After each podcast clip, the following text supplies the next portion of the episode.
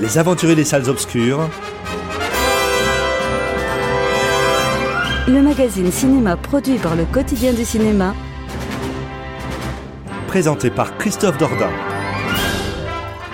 Bonjour à toutes et à tous. Merci de nous faire le grand plaisir de nous écouter en cet après-midi pour une nouvelle édition de votre magazine consacré à l'actualité du cinéma, Les Aventures Salles Obscures. Christophe Dordain au micro, accompagné aujourd'hui par Foi de Boudard, Karine Le Breton, David Marmignon. Et puis je pense qu'on va faire aussi une petite place pour Victor Van de Katsi qui nous a fait l'amitié de nous rejoindre en cet après-midi. Alors avec un sommaire marqué une fois de plus, comme la semaine dernière d'ailleurs, par l'éclectisme, puisqu'il sera question par exemple de J'accuse, la nouvelle réalisation de Roman Polanski interprétée entre autres par Jean Dujardin, de courses de voitures, et là j'imagine que le petit David va se régaler comme un malade avec Le Mans 66 réalisé par James Mangold et interprété par Christian Bale et Matt Damon. Nous verrons aussi d'autres films tels que Noura Rêve, ou bien encore Countdown, ou bien encore Little Joe, et puis en compagnie de foi dont s'intéressera un livre de mémoire de Michael Ken, et ça j'avoue que je m'en régale à l'avance.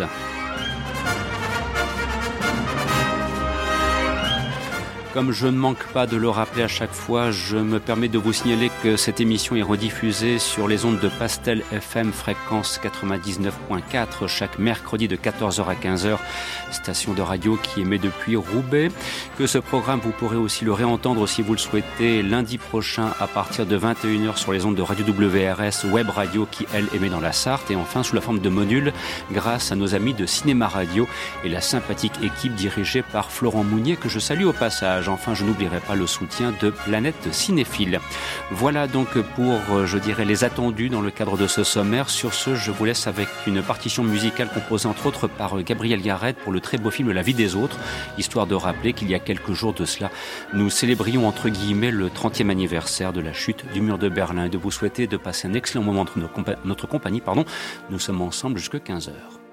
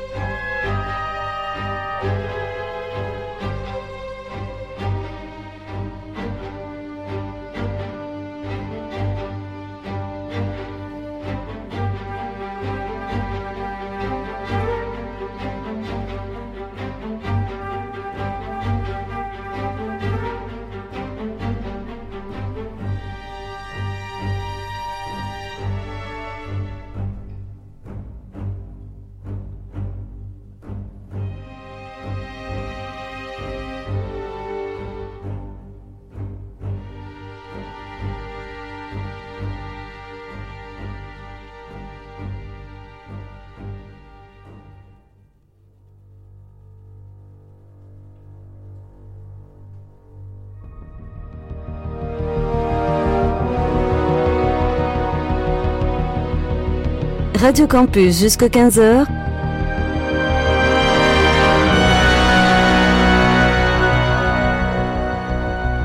Les aventuriers des salles obscures.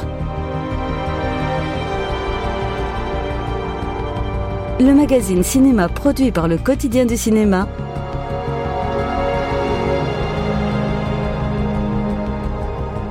Présenté par Christophe Dordain.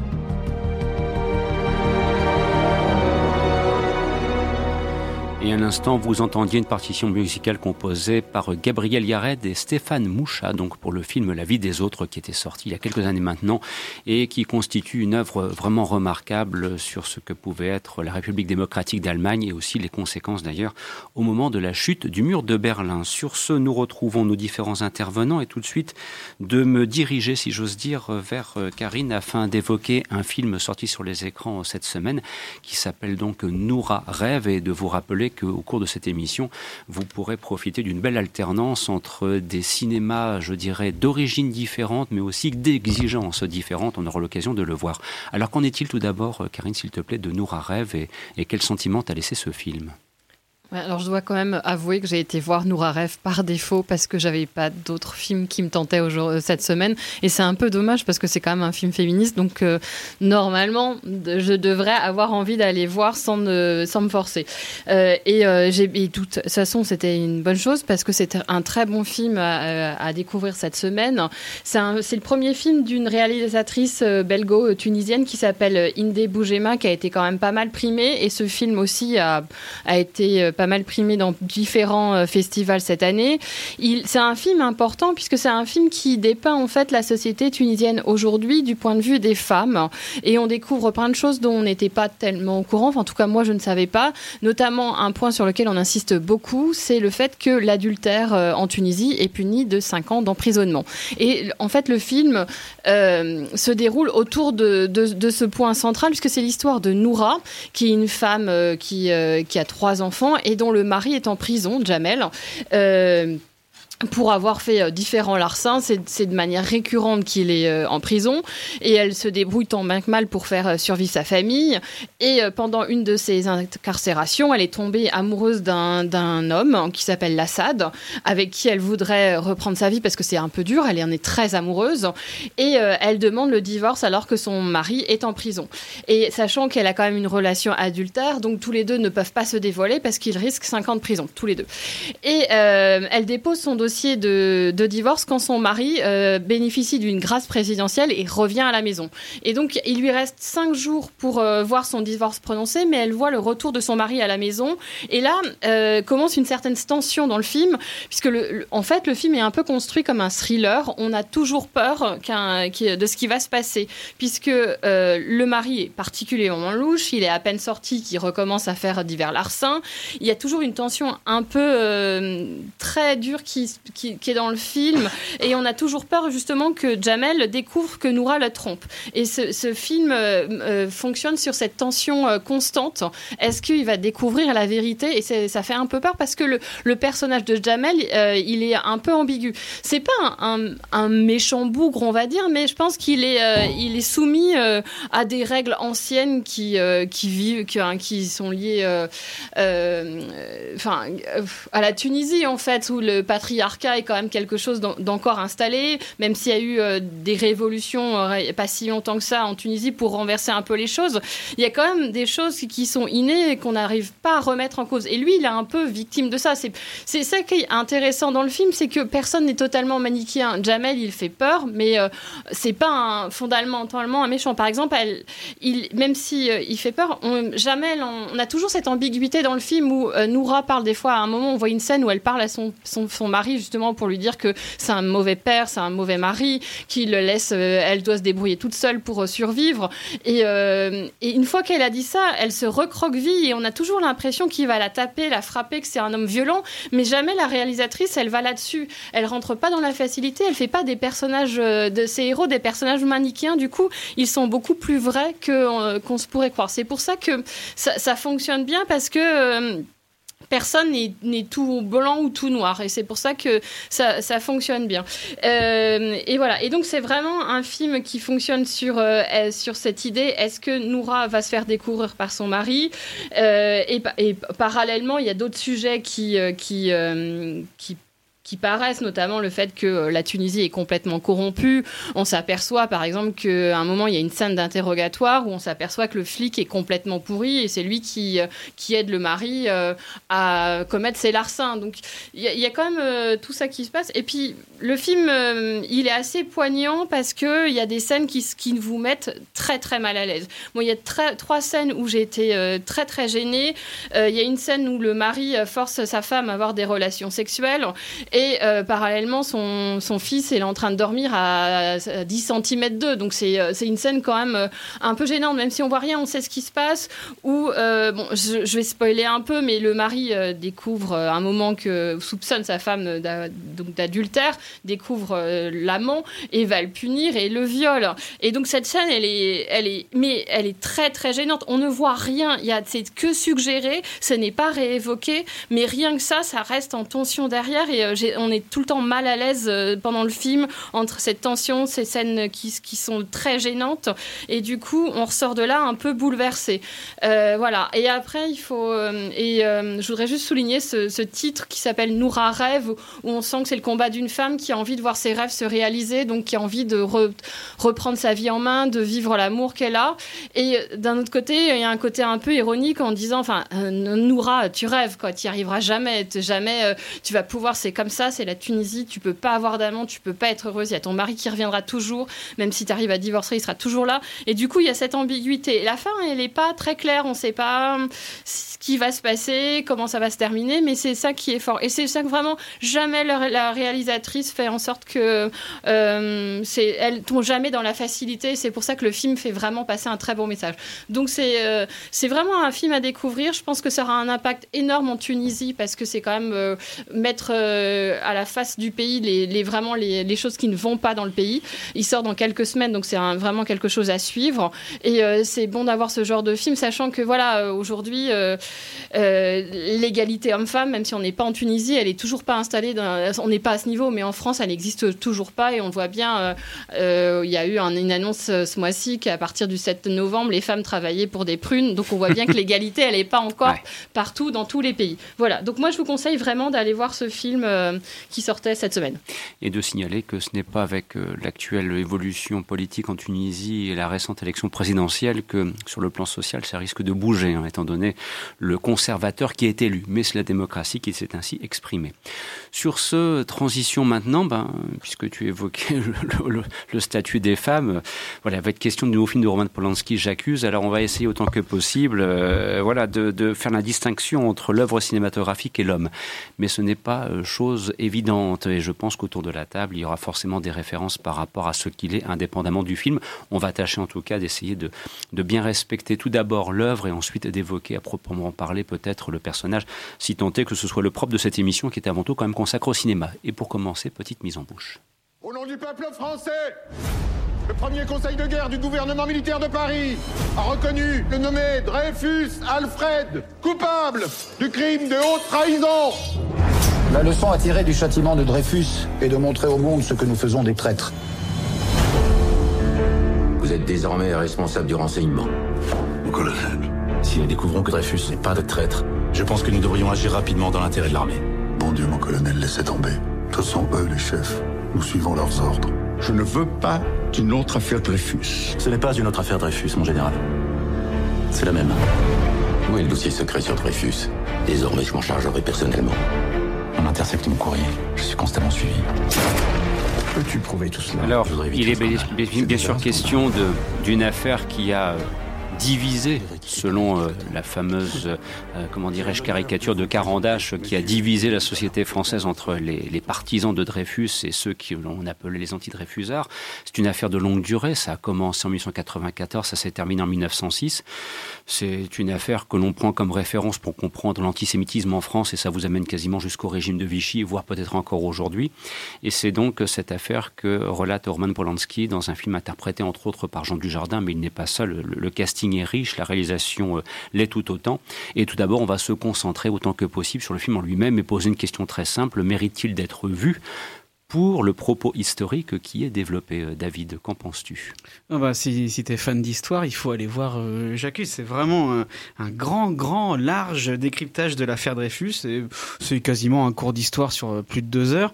Et donc, pour tous les. Enfin, je sais que, par exemple, toi, tu es, un peu fan d'histoire bizarrement, mais euh, c'est un film vraiment très, très classique comme ça. C'est voire même un petit peu austère, hein, il faut le dire mais tout le film est au diapason de l'histoire avec, avec un grand H. Et donc du coup, euh, même si j'aime pas le bonhomme, le force est de constater que l'interprétation est impériale. Euh, Jean Dujardin, même même pas que Jean Dujardin, ils sont tous formidables, sauf euh, sa femme qui joue toujours autant comme une. Euh, mhm. hein. Et donc la reconstitution est impressionnante, mais vraiment impressionnante. Il y a un autre film à reconstitution aujourd'hui, c'est Le Mans 66, où déjà tu te prends une claque en termes de reconstitution, mais pour là j'accuse, waouh, pour un film français, tu sens que les moyens sont mis, tu sens que, enfin il y a une notamment une scène parce que tout se passe surtout dans des, dans des bureaux qui craquent avec les murs qui qui chantent le moisi le moisi mais non, il y a notamment une scène sur une terrasse à Paris. Impressionnante t'as l'impression de t'as l'impression d'être euh, en fin 1800 quoi.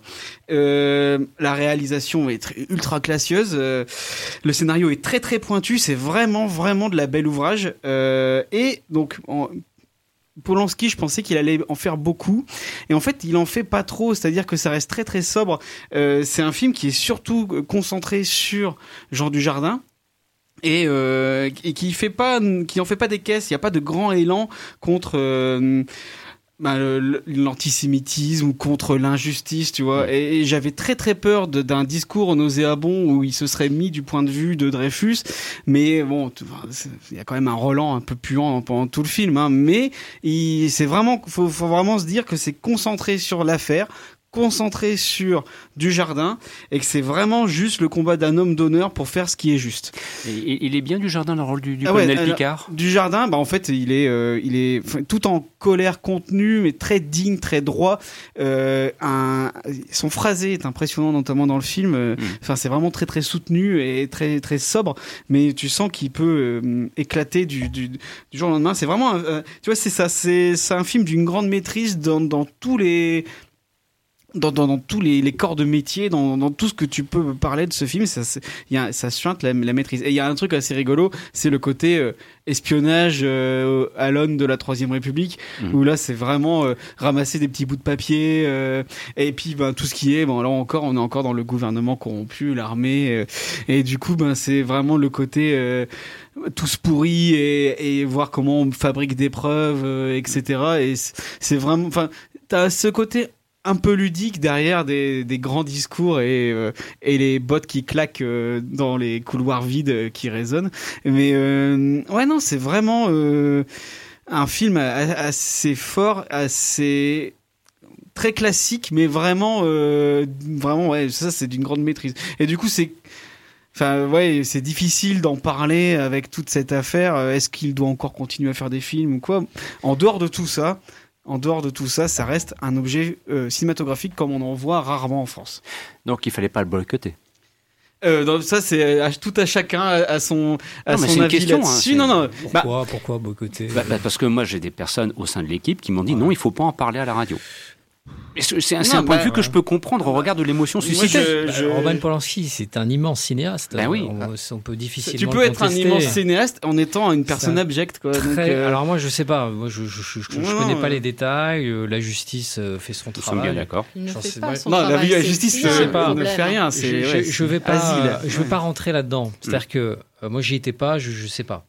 Euh, moi, tout ce que je sais, c'est que Polanski, c'est un très grand réalisateur. Il mhm. nous a fait des, chefs-d'œuvre. Donc ça, c'est, on peut pas contester ça. Et euh, j'ai beaucoup entendu au sujet de Polanski, ce que j'entends beaucoup au sujet de Clint Eastwood. Euh, oui, j'aime l'artiste, mais l'homme est contestable. Je, je, ne comprends pas cette tendance à vouloir séparer l'homme et l'artiste. L'homme et l'artiste, c'est exactement la même chose. Sans l'homme, il n'y a pas l'artiste. On ne peut pas séparer l'homme et l'artiste. Ça n'a pas de sens. Donc, euh, euh, Leni Riefenstahl, la cinéaste officielle du régime nazi, euh, il est incontestable qu'elle a, qu'elle a marqué le cinéma. Elle a marqué la, le, grand talent. C'était un immense talent. Aujourd'hui, les matchs, de, les matchs de football, la manière dont sont filmés les matchs de foot et le sport en général, c'est un héritage de Leni Riefenstahl. Mm. Donc, à un moment donné, voilà. Après, moi, je, je, je, je prends le critère purement artistique. Mm. Voilà. Euh, moi, je suis pas du tout d'accord avec Fouad. On peut pas. Euh, après, il, a, il faut qu'on on peut pas comparer euh, Clint Eastwood et, et Roman Polanski. Clint Eastwood, c'est pas un violeur. Voilà, Clint Eastwood, il a des idées que tu ne peux ne pas partager, mais il n'a pas fait de choses répréhensibles.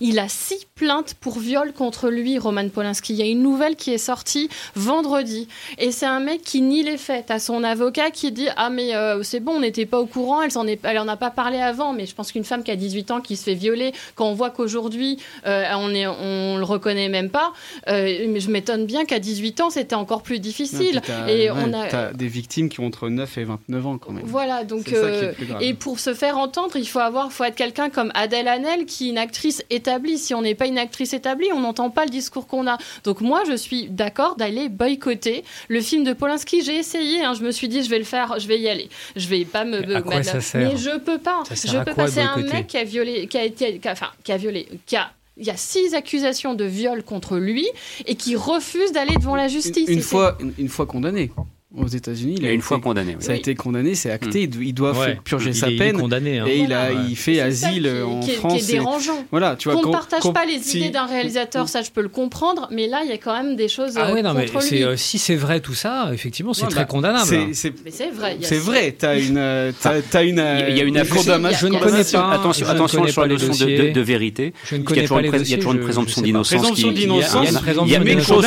Il y a une chose effectivement. Il y a une condamnation qui a été qui est actée ça c'est d'accord. Le reste, après, il y a la présomption d'innocence, mais malheureusement. Il y a quand même six plaintes pour viol contre lui, ça c'est vrai. C'est vrai que le fait que les faits soient, pour certains d'entre eux, prescrits, ça c'est un petit peu dommage. Moi, ce que je sais, par mm. contre, c'est que la petite fille, euh, la première victime mm. dont tout le monde parle, pour laquelle il est condamné aux États-Unis, a demandé qu'on arrête de parler de cette Mais aux États-Unis, ça c'est impossible et elle, lui a pardonné. Mhm. Voilà, elle s'est exprimée publiquement. il y a eu un jugement, alors que les autres victimes n'ont pas eu le droit à ce jugement. C'est vraiment problématique. Il y a une chose, voilà, ça c'est avéré. Elle l'a publiquement témoigné. Elle a dit Je pardonne Roman Polanski parce que je suis aujourd'hui une mère de famille et j'ai envie de mettre tout cela derrière moi. Mhm. Voilà, ça, elle l'a dit. C'est tout ce que je sais. Après, euh, sur les autres affaires. Je sais pas. Euh, dans le même genre d'idée, t'as Bertrand Cantat, mais lui il a purgé sa peine, tu vois. Oui, mais même Quentin, il a purgé sa peine. C'est pas comparable, il a purgé sa peine. Non, mais il a purgé sa peine, mais c'est comme si qu'il l'avait pas purgé, hein. Parce que Quentin, on le boycotte aussi. Et ça, c'est vraiment compliqué. ça sert à quoi Il a purgé sa peine. Il a purgé sa peine. Pas tous en même temps, s'il vous plaît. C'est pour ça que c'est dérangeant. Il a purgé sa peine, mais c'est comme si qu'il n'avait pas purgé, parce qu'aujourd'hui, c'est un pestiféré, Quentin. Il est, il est boycotté de partout. Et il est libre. Alors, vous dites que d'un côté, la justice ne fait pas son travail, mais quand elle a fait son travail et que l'individu est condamné, eh ben, il est toujours condamné pour toute sa vie. Donc, à un moment donné, il faut, faut, faut, ah, faut, savoir. Le, Victor. je vais d'abord, je vais juste répondre au, point, euh, au point Bertrand. Et après, on reviendra au film. On reviendra au film, bien sûr. Le, le souci avec Bertrand Cantat, c'est que non seulement Cantat, il a l'indécence de se poser lui en victime alors que ce n'est pas lui la victime dans l'affaire, c'est quand même euh, Marie Tintignan. Et le souci, c'est que comparé, contrairement par exemple à un film que tu vas voir sans forcément la présence du, réalisateur. Par exemple, Bertrand Cantat, c'est quelqu'un qui, lui, va se mettre en scène. On va le voir, on voit la personne de Bertrand Cantat. Et je peux, je peux comprendre totalement qu'il y a des gens qui, euh, qui sont gênés par, euh, par ça. Bon, maintenant, pour revenir au film, il euh, y a cette notion qu'on entend tout le temps à chaque fois qu'il y a un réalisateur et que ou un artiste qui, euh, condamnable qui sort une œuvre et que je peux tout très, je l'avoue, je peux très bien adopter, c'est cette idée que tu as dit. Euh, séparer l'homme et l'artiste. Mais quand tu pas vas... séparer les deux, ça n'a pas de sens. Quand tu vas voir le, le film, je veux dire, mais évidemment qu'il y a la part de l'auteur derrière le film. Là, le problème avec J'accuse, c'est que David a, a, dit toutes les qualités du film. Enfin, brillamment dit. A brillamment dit, brillamment dit euh, toutes les qualités du film. effectivement, sous le plan historique, sous le plan du film classique, sur l'affaire Dreyfus, pour parler des dérives de la justice, des dérives euh, de la République, des dérives antisémites, c'est un film absolument exemplaire. Le problème, c'est qu'il est réalisé par la personne qui n'aurait pas dû euh, le réaliser. C'est-à-dire que. Euh, si ça avait été François Dupéron, tout allait bien, quoi. Bah, Ça aurait été bien que ce soit ce François différent. Euh, mais pourquoi c'est pas la bonne personne Mais parce que bah, on regarde des casseroles qui traînent derrière lui, malheureusement, et qui, et qui occultent. Polanski, et qui occulte. Il se sert du film pour défendre. Alors, est-ce que, est-ce que, est-ce que, est-ce que, est-ce que, est-ce que ça, en faisant un parallèle. Bah, moi, moi, justement, je suis pas. J'ai pas, vu. Comme euh, Victor et David ont vu le film et que le propos est ouais. important, est-ce que oui ou non, il se pose en victime à travers le film? Ça, c'est une question centrale. Moi, je, moi, je trouve Victor que oui. pense que oui. Moi, je, moi justement, j'aurais été le premier. S'il y avait eu le moindre élan nauséabond dans le film. J'aurais été le premier à dire c'est débectable. Mais là, comme le film se concentre vraiment sur du jardin. Bah, en fait, il, tu vois, il, ça met pas du tout le point de vue de, de, de, Dreyfus. C'est important de donc le t'as souligner. pas le côté, t'as as le côté injustice, mais lui, il, il présente justement le combat d'un homme qui veut, qui veut se battre pour faire ce qu'il y a de bien. Et, c'est pas le côté, euh, j'ai été victime d'une injustice, tous pourris, enfin, tu vois. En fait, c'est, on en, en discutait ouais. hier, c'est euh, Polanski, dans le dossier de presse du film, a, a, a comparé son cas, ses cas judiciaires. Euh, il, il a dit euh, j'ai eu des similitudes, mon traitement judiciaire a des similitudes. C'est là la limite. Avec, euh, Dreyfus. C'est une phrase de connard. Et, et en fait, et même sa femme Emmanuel Seigné mm. et Louis Garrel aussi ont, fait le parallèle entre mm. l'affaire Polanski et, et Dreyfus. Ouais. C'est ça qui est dangereux. Et, mais ça, c'est de, en fait, de la promo. C'est moi en fait moi je m'en fous de la promo. Je juge pas la promo ou oui, des phrases de journalistes pour faire du buzz. Là on parle. non mais je veux dire, là on parle du film et en tant qu'objet filmique, oui, non, pour moi, il n'y a, pas de, y a pas de problème. C'est puant au, au, fond de la salle. Il y a un truc qui pue et il y a une, bah, une carcasse d'animal mort qui, qui sort le rance et qui, qui est bizarre. Mais en tant que oh. film en lui-même, j'accuse n'est pas euh, un, un, un, truc à l'hôtel de la justice de Polanski par, ah. par rapport à la à la justice quoi. C'est surtout qu'en fait Polanski dans le film, il ne se compare pas seulement à Dreyfus, il se compare à trois personnes Dreyfus, Picard et Zola.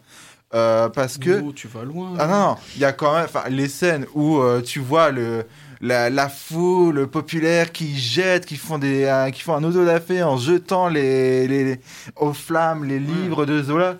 Et euh, il se compare à Picard parce que Picard, lui, euh, Euh, cherche son innocence, mais Picard, lui, cherche la vérité à tout prix. Et il cherche des surgelés aussi. Pardon. Non, mais moi, et justement, en... je le vois pas trop comme ça. Pour moi, il expose les faits, mais... comme ça s'est vraiment passé. La première phase du film, c'est tous les événements et dialogues de ce film sont réels. Pour moi, il expose les faits.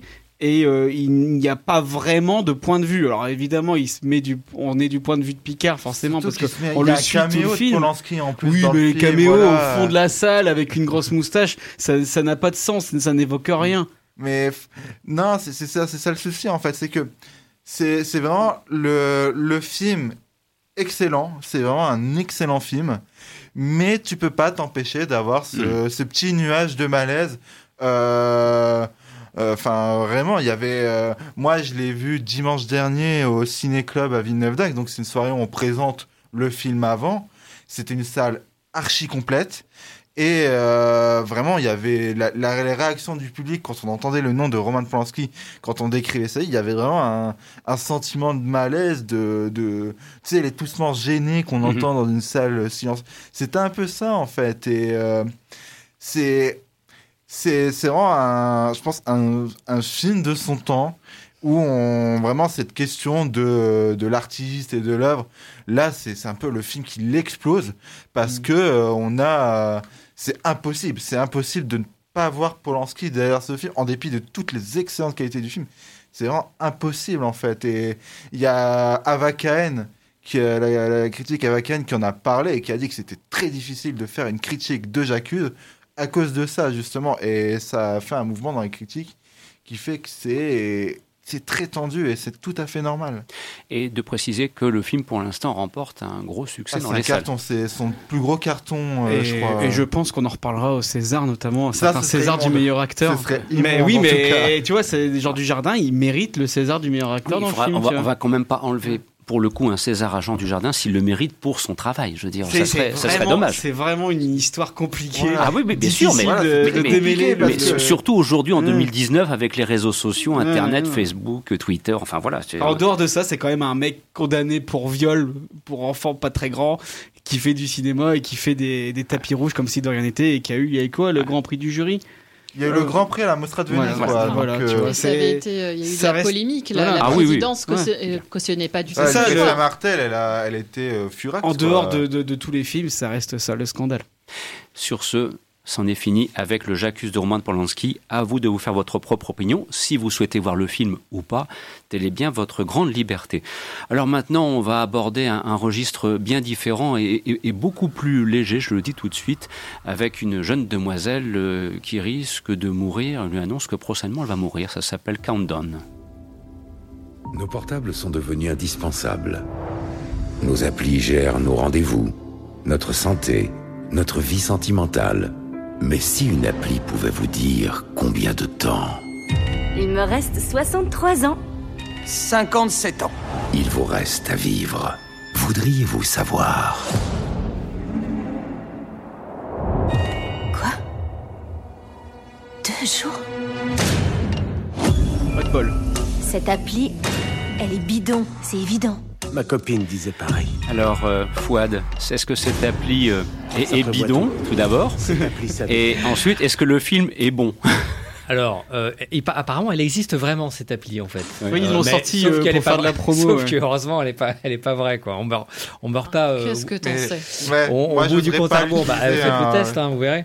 Et donc, euh, bon, c'est de la merde. Hein. On est, on est quand même en présence Ah. euh, d'une matière fécale euh, très, très prononcée. Euh, alors, le pitch est très sympa. hein. C'est quand même très sympa. C'est très ludique. hein. C'est un cinéma ludique. C'est un pitch qui tient en une ligne. Voilà. Donc, une, une jeune femme télécharge une application qui te dit dans combien de temps tu vas mourir. Ah, alors ça, alors. Donc, euh, c'est quand même un terrain de jeu idéal pour faire du cinéma ludique, un, un peu dans la lignée de Destination Finale, euh, que personnellement j'aime beaucoup Oui, cette saga. c'est génial, parce que Surtout elle- le premier. Ouais, le premier. Premier moi, deuxième. Moi, j'aime les cinq parce qu'il il fait d'un postulat euh, simplissime euh, une occasion de mise en scène. Parce que qu'est-ce qui est intéressant dans Destination Finale? C'est ah, qu'est-ce qu'ils vont sortir comme nouvelle manière de mourir Et c'est ça. l'équipe d'X-Files derrière. Ouais.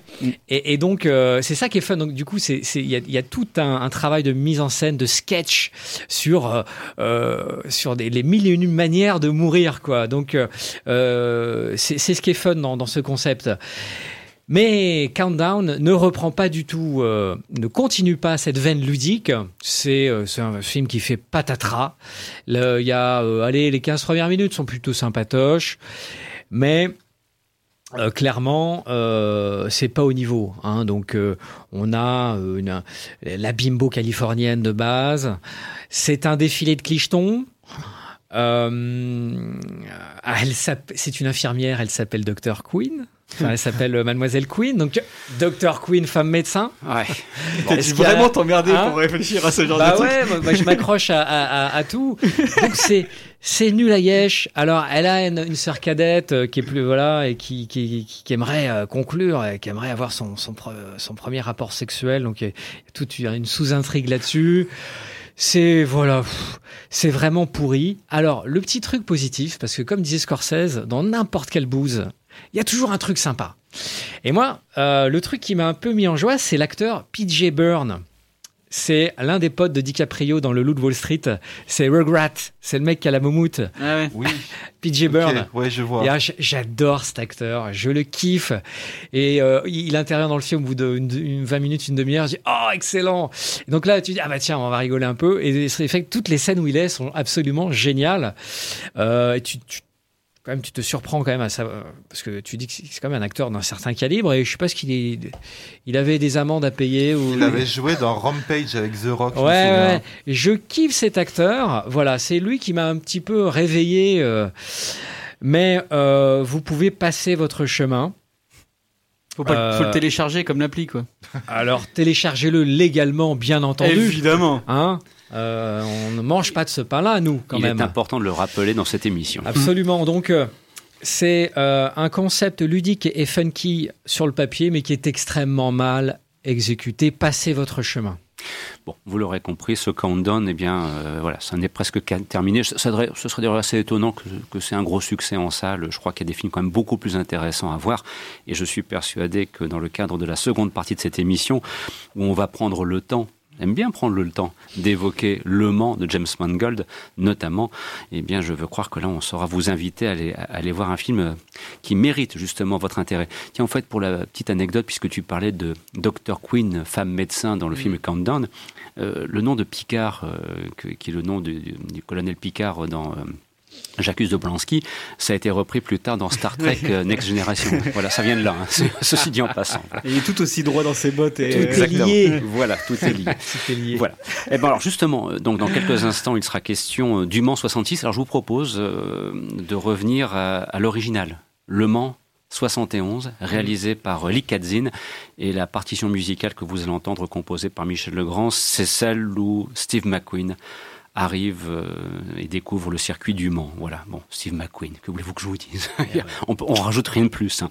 Mais rassurez-vous, avec le Mans 66, avec Christian Bale et, et Matt Damon, on a aussi du, du très lourd. À tout de suite.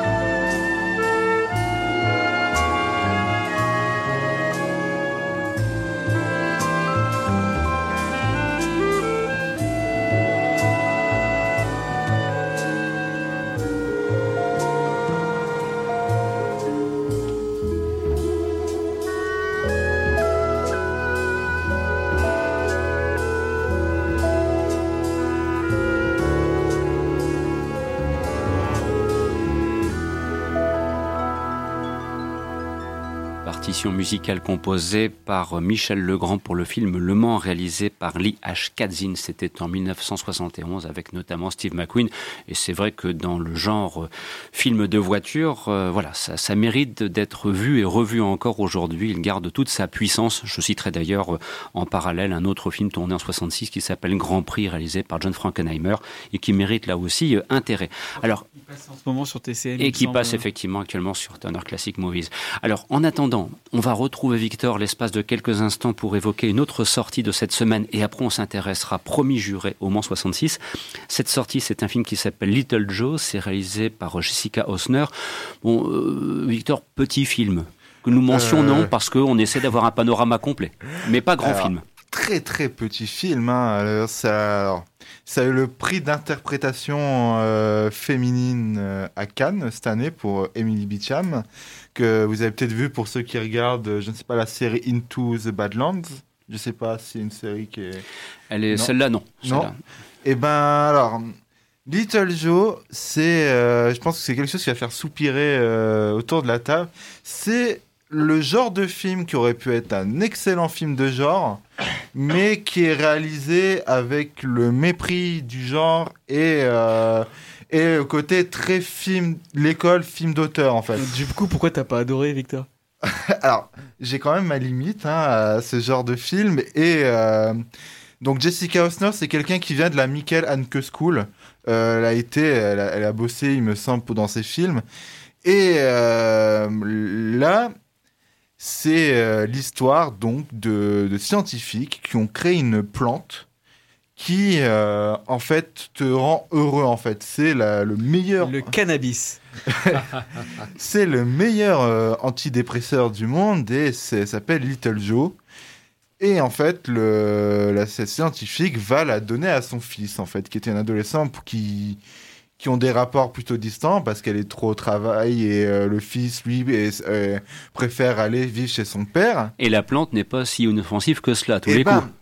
On ne sait pas en fait. Ah, c'est, on sait pas. c'est le genre, enfin, encore une fois, c'est le genre de film qui ne Appelé John pas- Carpenter, quoi. qui n'ose pas euh, prendre le genre au pied de la lettre et va, euh, va se montrer euh, très confus parce que euh, ça va créer un délire paranoïaque du point de vue de, de cette scientifique qui va se demander est-ce que c'est pas la plante qui rend euh, mon fils et tous mes collègues qui ont senti cette plante très distants, comme des sortes de zombies, un peu comme l'invasion des profanateurs euh, de, sépul- de sépulture Ou n'est-ce pas moi plutôt qui a vraiment un problème d'éloignement, qui ne prend pas le temps de voir ce qui se passe? Alors rappelons Philippe Kaufman, dans ce cas-là, ce serait mieux. Le sauf que le film ne sait jamais sur euh, quel pied euh, Danser. danser. Et là où ça aurait pu être intéressant, ça aurait pu vraiment créer une ambivalence euh, tout le long du film. Bah non, c'est un film fait sur, euh, c'est du papier glacé. C'est euh, une mise en scène très rigide. Euh, la caméra est tout le temps posée. Les couleurs sont à la fois très vives et froides en même temps. En fait, c'est euh, et les. T'y crois pas une seule seconde quand tu vois tous ces personnages qui sont habillés comme dans une pub Gucci. Euh, Il y a un jeu d'acteurs qui, je pense, a tapé euh, dans l'œil de Yorgos Lantimos parce qu'il joue comme euh, dans The Lobster ou dans La Favorite, sans avoir le, distance de le second degré, qui fait que ça rend un jeu d'acting, un acting très froid et très pénible.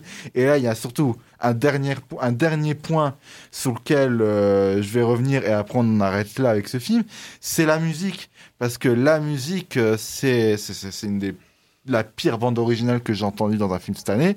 Elle est complètement hors propos. Euh, elle essaye d'instaurer une ambiance un peu euh, fait là pour de la pause. Et euh, c'est intenable et ça dure 1h40. T'as l'impression que ça en dure 3, donc n'y allez pas vraiment. Voilà qui est dit à propos de Little Joe réalisé par Jessica Osner. Et maintenant, c'est parti, on va rentrer dans le cockpit et place au Mans 66 réalisé par James Mangold.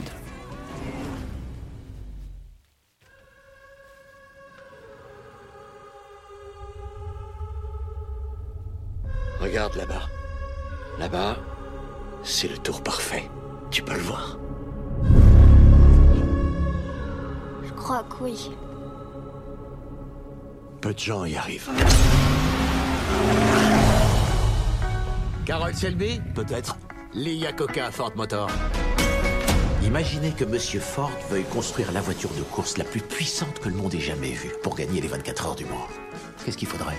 Il faudrait quelque chose qui n'a pas de prix. La vitesse, ça se paye. Mais il s'agit pas de vitesse. Le Mans, c'est de la survie.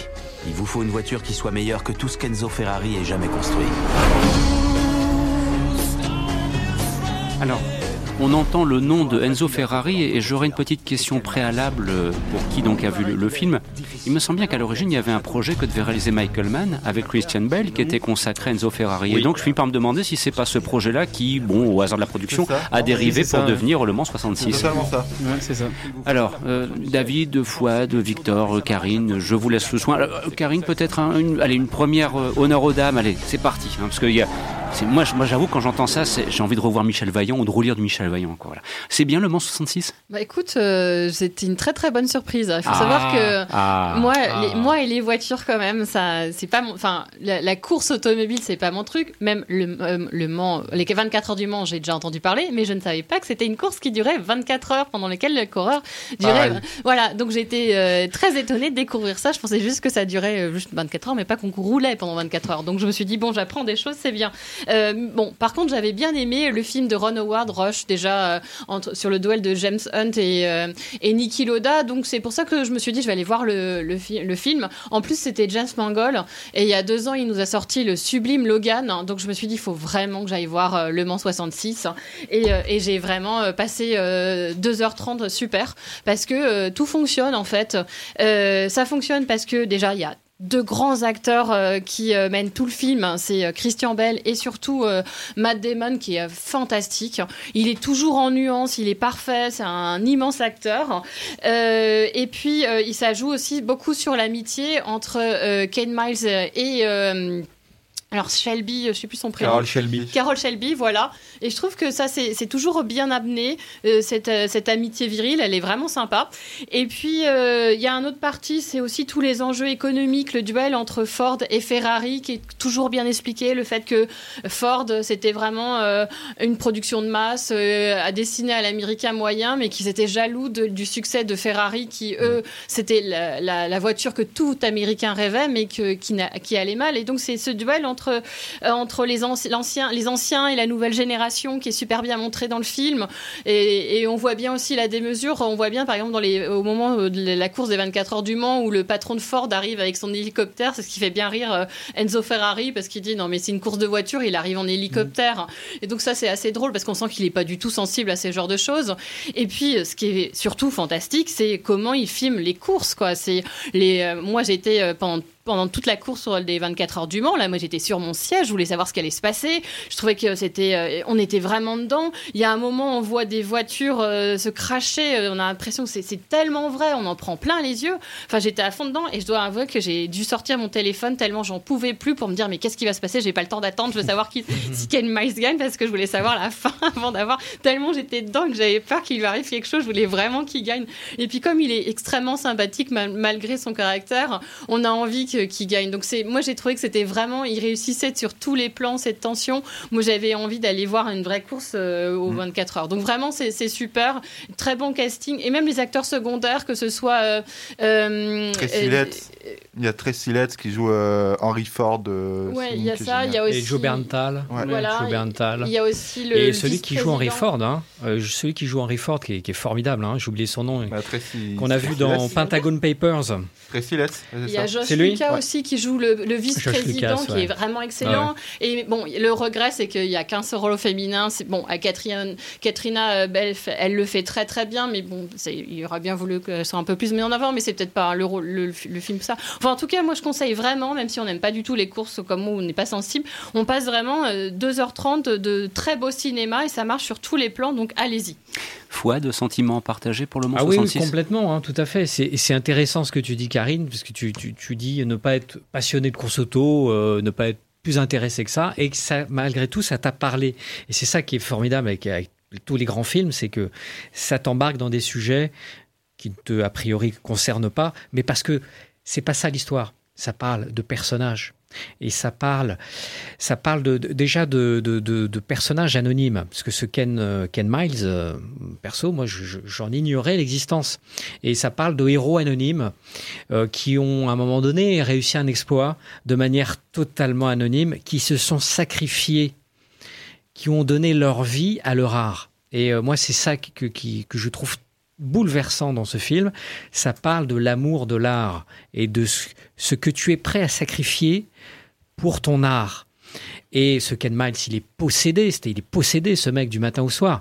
Il a un caractère de cochon, mais c'est un artiste intégral. Il est complètement possédé par son art et c'est ça qui le rend absolument bouleversant.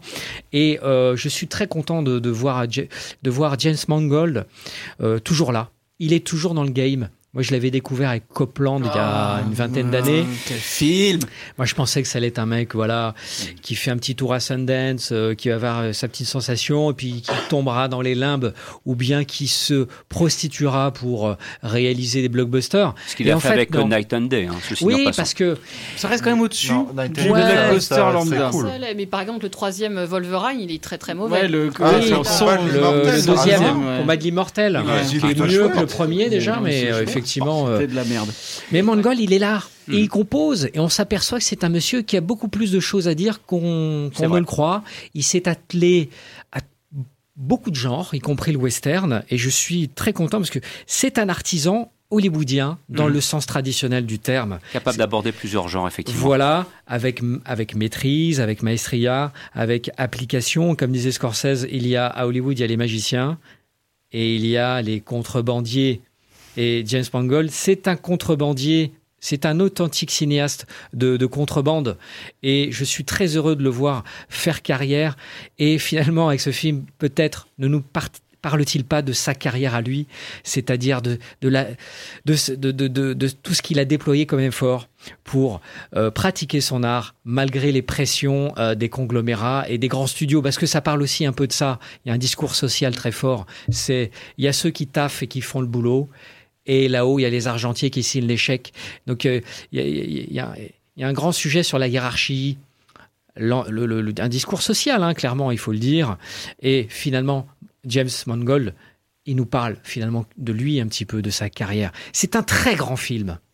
Alors David, tu as bien joué avec tes Ah petites voitures non, ou encore plus? C'est un formidable film, c'est un grand grand film, euh, c'est un film d'artisan quoi, c'est un film qui c'est un film d'artisans de fiers de leur travail, fiers de, de fournir un grand film d'un classicisme flamboyant et d'un classicisme bienveillant. C'est un, un, un grand film bienveillant aussi. Et hum, moi c'est pareil, je suis pas du tout passionné par euh, par les voitures, j'en ai rien à secouer. Mais Tu joues pas avec les petites voitures quand même un petit peu de temps en ah, temps quand j'ai voilà, voilà, je, je vais bientôt jouer avec mon nouveau véhicule. euh. Et du coup, euh, voilà, j'ai été passionné par ce film. Et tu vois, ça aurait pu être voiture un de daron. Ouais, ma voiture de daron. voilà. Ça aurait pu être un film sur les sur des mecs qui font des meubles, tu vois. Mais même, c'était le même principe, c'est l'amour du travail bien fait. Et il m'aurait construit un meuble Ikea pendant deux heures, j'aurais été autant aussi passionné, aussi émerveillé par ce truc. C'est un film exaltant, d'une réalisation, d'une reconstitution absolument dingue. Le film a coûté 100 millions de dollars. Déjà rien que ça, c'est une production complètement anachronique dans, dans, dans le cinéma euh, américain actuel. C'est comme le Tarantino, 100 millions de patates pour euh, juste de la reconstitution. Et encore une fois, la Et en plus, ça reconstitution, cartonne. ça car- c'est mortel. Et effectivement, la Ouais. réalisation, comment ils ont tourné ça, je ne sais pas. T'es même pas euh, au bord de la route, t'es carrément sur la route à une vitesse de dingue. C'est vraiment impressionnant. Ce morceau de bravoure de la course du Mans, euh, qui dure au moins une demi-heure dans le film, j'en ai bouffé mon, euh, mon, mon pull et mon siège. C'est et en plus il y a une humanité qui se dégage des personnages. Enfin les acteurs sont formidables. Et puis voilà comme tu disais, ça part du cinéma d'aujourd'hui, mais il y a, il y a une multitude de thèmes. Ça parle de la transmission, ça parle de comment bien laisser son empreinte, ça parle du poids écrasant du nom, ça euh, ça parle d'une d'une amitié qui moi vraiment j'ai trouvé extrêmement émouvante cette amitié. Enfin vraiment, c'est un film qui n'est qu'amour. Et euh, et en plus, ça en permet, ça permet de faire un petit bras d'honneur aux grosses industries, tu vois. Et moi, c'est vraiment, ça m'a fait vraiment plaisir. Enfin, vraiment, c'est une aventure humaine. Ça sointe l'Americana de tous les ports. Enfin, il y a, enfin, moi, tu vois, j'ai envie de vivre dans les, dans les États-Unis des années 60, aller chercher mon pot de glace et me battre contre mon meilleur pote sur le perron pendant que ma femme, elle fait, j'ai fait de la citronnade, allez, venez les voir, on va se boire une petite bière et puis on va regarder le Daytona à la télé. Enfin, pff, oh là là, qu'est-ce que j'ai aimé ce film. Et voilà, que tu vois, j'ai pensé exactement à toi. Je pensais aussi à Rush de Ron Howard, qui était exactement le même Excellent. genre de film. Ouais. Ce petit modèle d'efficacité narrative. Foncez voir Le Mans 66, même si vous n'avez rien à carrer des bagnoles, c'est un des meilleurs films de l'année. Voilà qui est clairement dit. Sur ce, il nous reste encore quelques instants et de retrouver avec grand plaisir Fouad, cette fois pour la partie livre. Car il s'avère que tu lis beaucoup, c'est le moins qu'on puisse Oui, dire, bah, bah oui. dès que tu en as l'opportunité. Toujours un bouquin à lire. En Voilà, cours, ouais. hein, toujours un petit peu Ouais. un, un livre de chevet. Et en l'occurrence, tel est le cas avec donc les, un livre que Michael, où Michael Ken raconte euh, sa vie. Enfin, moi, je me souviens que tu avais laissé quelques extraits, c'est absolument savoureux, Ah, notamment sa rencontre avec Tony Curtis. Enfin, voilà, oui. C'est, c'est, il faut lire, acheter, euh, acheter son livre parce que euh, il est titré Et que les barrières sautent aux éditions Baker Street. Michael Caine est un immense acteur, on ne le présente plus.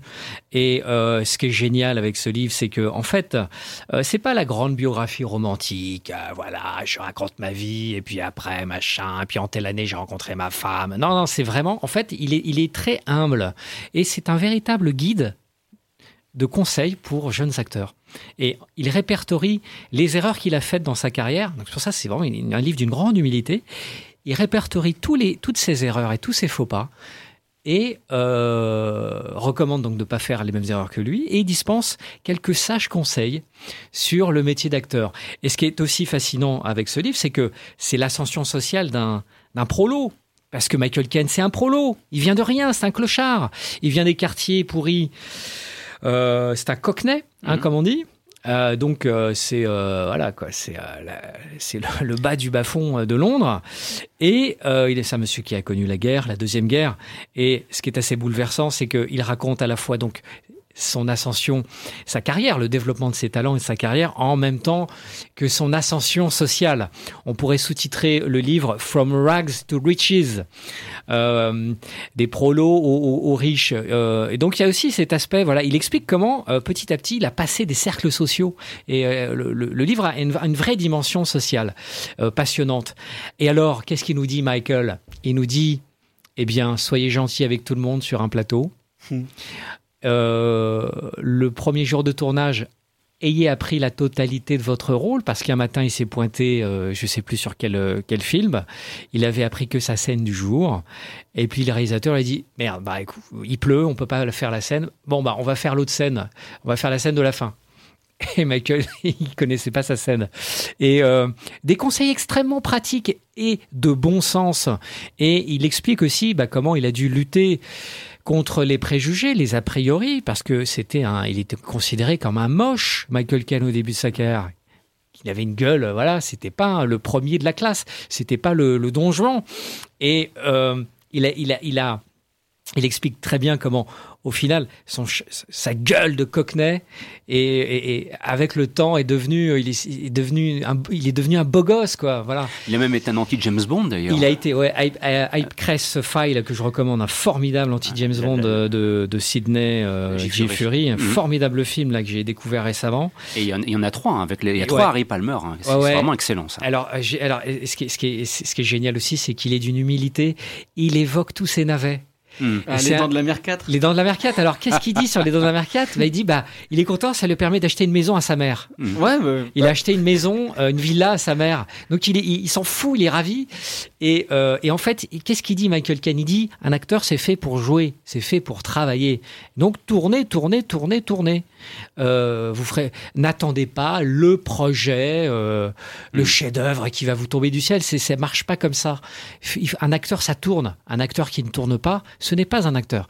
Et, et, et, et donc, eh ben, il a fait des navets. Et parce qu'il a fallu bouffer, mmh. parce que et dans le lot, euh, bah, plus on travaille, plus on se fait remarquer. Et puis à un moment, un jour, y a un mec qui s'appelle Christopher Nolan et qui débarque chez toi un dimanche matin et qui veut te faire lire le scénario de Batman Begins. Et c'est exactement comme ça que ça s'est passé. Nolan s'est pointé euh, avec le scénario. Il a dit euh, Je veux vous jouer Alfred. Euh, lisez, j'attends, dans le salon, j'attends que vous ayez, lu.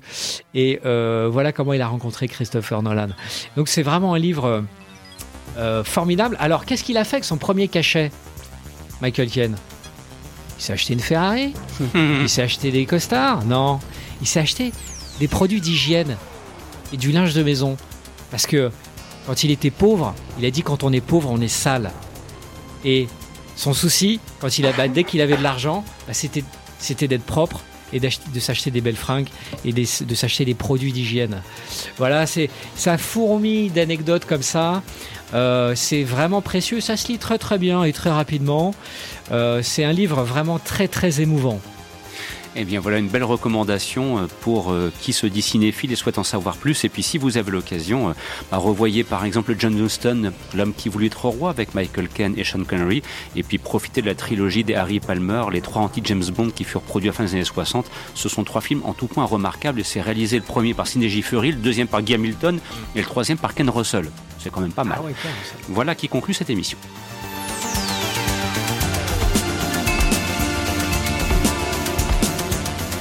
C'en est fini pour les Aventures Salles Obscures, une émission produite par le site internet le du cinéma.com. Présentation Christophe Dordain. Un grand merci à Karine Le Breton, Fouad de Boudard, Victor Van de Catsi et David Marmignon. Dans quelques instants, suite des programmes sur votre station préférée. La semaine prochaine, ce sera le magazine des séries, édition spéciale musique de séries télévisées. Voilà, ce sera une approche très particulière. Et la partie cinéma, elle sera de retour le 30 novembre. Merci de votre fidélité de votre attention. Au revoir.